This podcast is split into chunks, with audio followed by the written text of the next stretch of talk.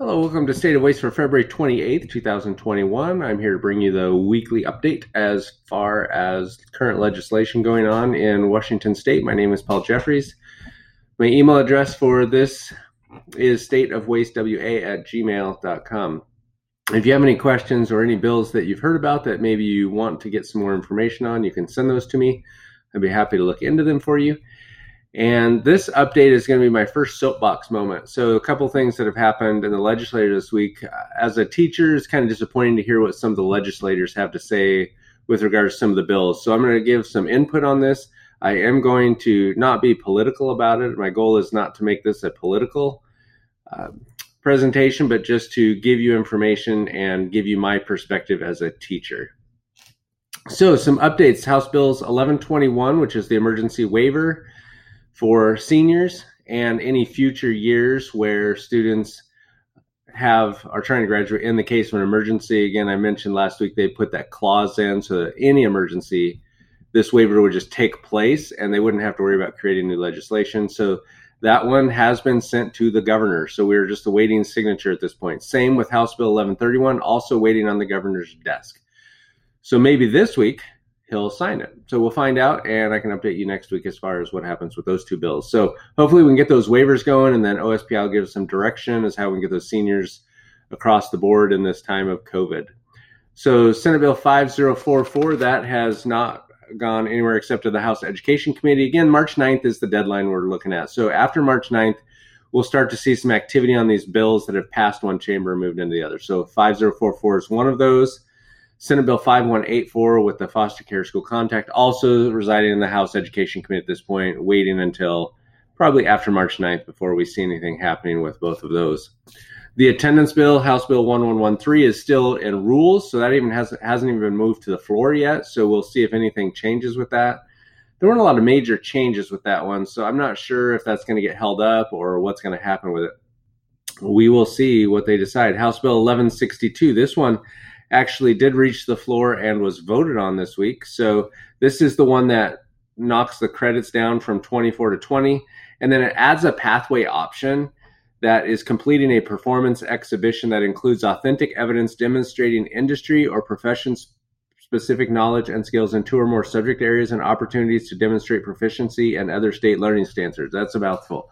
Uh, that is going to be the pathway that is added. It just is a performance for kids that aren't maybe going to college and they want to show that they know how to do whatever their career is going to be, it gives them that performance option, which is never a bad thing.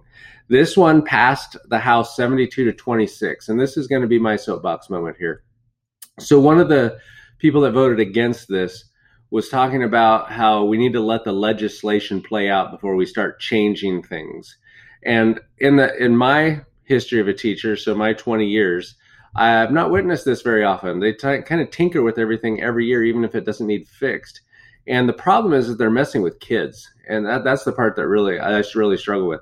So this bill, when they changed it from 22 to 24 credits, a lot of schools had to react to that and determine, oh, how are we going to help these kids that fail a class? We know some kids as freshmen come in, and we also know the statistics behind the dropout rates. If kids are behind and not on track to graduate, there's a higher probability that they drop out. So knowing all this, that the legislature passed the the 24 credits as a graduation requirement without providing like a, a, mandate or some type of guidance for they just they did it and said okay school districts you figure it out which is one of the difficulties as a school district because you're trying to do what's best for everybody and sometimes there's no best for everybody. Um, i think what was best would have been le- left leave it at 22 credits but this bill knocking it down to 20, but it creates those pathway options that kids will have to complete a pathway. Brings up the question of what really is a credit. What's the purpose of a credit?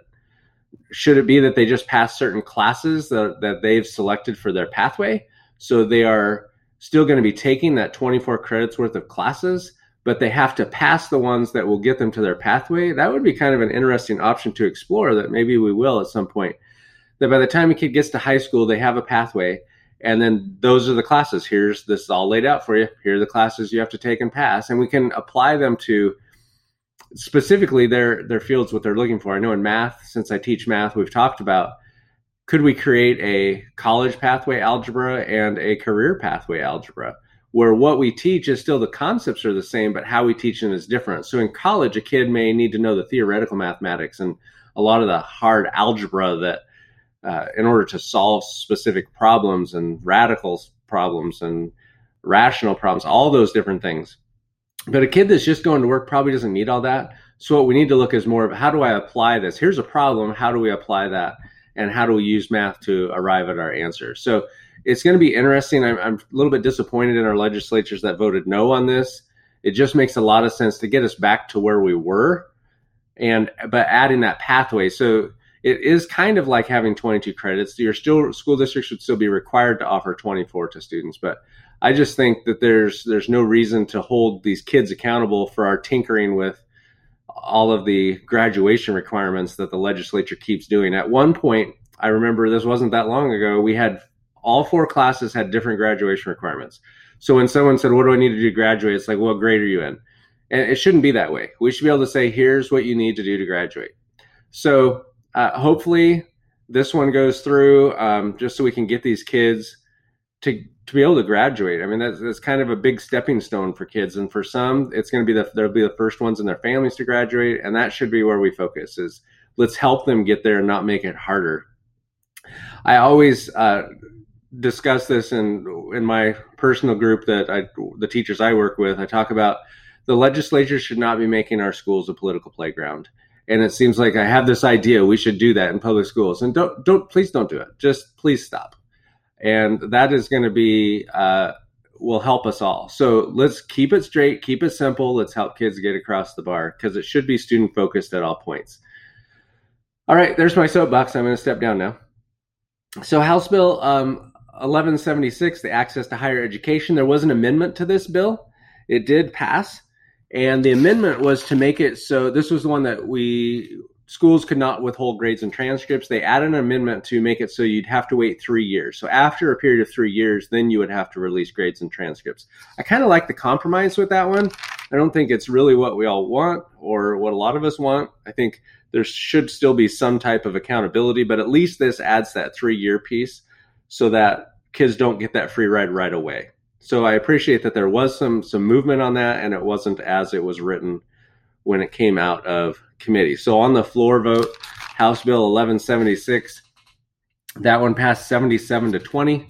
Again, a lot of the same people voting no on a lot of these bills, and I, I don't really understand a lot of why. So House Bill 1273, this is the menstrual products in school that I did talk about um, last week. That one passed 91 to 7. So that one now moves into the Senate. I have not seen any activity on Senate Bill 5070, the companion bill. So we'll see what happens. That that section is in there still about the Omnibus Appropriations Act that I still not sure what it actually means, but school districts are responsible for paying for all of this stuff. And they, they're allowed, again, they're allowed to partner with community groups to provide the products and whatever they can do. But it's just another one of those. If you're going to make schools do it, uh, pay for it. So it's all coming from kind of the same pot of money anyway. Senate Bill 5030, the count, school counseling programs. I'm understanding this a little bit better. It's basically a lot of the clerical activities that counselors are doing. They want to remove that from the counselors so they can really focus on the counseling. And there, there is some that does make some sense. That one passed out of the Senate 48 to one. Uh, Senate Bill 5161 still in rules, has not moved to the floor.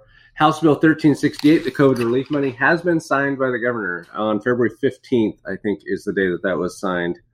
So that money is now available for schools, and they just have to go through OSPI to get it. House Bill 1302, college and the high school, that one passed out of the House 97 to nothing. That one, again, just referred, makes ninth graders eligible for college and the high school, and it made the fee for a credit $65. So it capped that fee. So um, some colleges couldn't charge really high rates so a kid can get a credit. Senate Bill 5097, the PFMLA updates, that one has been moved to the floor calendar. So we'll see if it gets voted on, but it has moved out of rules to the floor. A couple new bills that uh, came through was House Bill 1028. This is a teacher certification for so students that are trying to get their teacher certification were required to pass a test. So what they've discovered is the same issue with students having to pass a test to graduate is that there are some issues with these teacher tests. So they're removing that that problem by just taking away that that requirement. So teachers don't have to pass that test. So any teachers that have not passed the test, and that's the only thing holding them back from getting their certification, will now be eligible to get their certification, which will be awesome. Just another one less hurdle people have to go through to become teachers. We need we need more, especially in the times of COVID. I know we've had discussions in our district about subs and the lack thereof, and so it's it's going to be interesting. So the more teachers we can get certified, the better we're going to be. It does require that colleges, you know, show that they have met all the other qualifications. So, and then House Bill 1085 is students with seizures. All this does is include that you will get an individualized health plan if a student has seizures. So as a teacher, it's another one of those, you know, we get a lot of the medical things in our boxes about students that we have. And so this would just add those seizures. We'd have an individualized health plan for any student with a seizure. Um, House Bill 1028 passed out of the House with 96 to zero vote. So no, no no's on that no no's, no negative votes on that one. And then 1085 passed 98 to zero.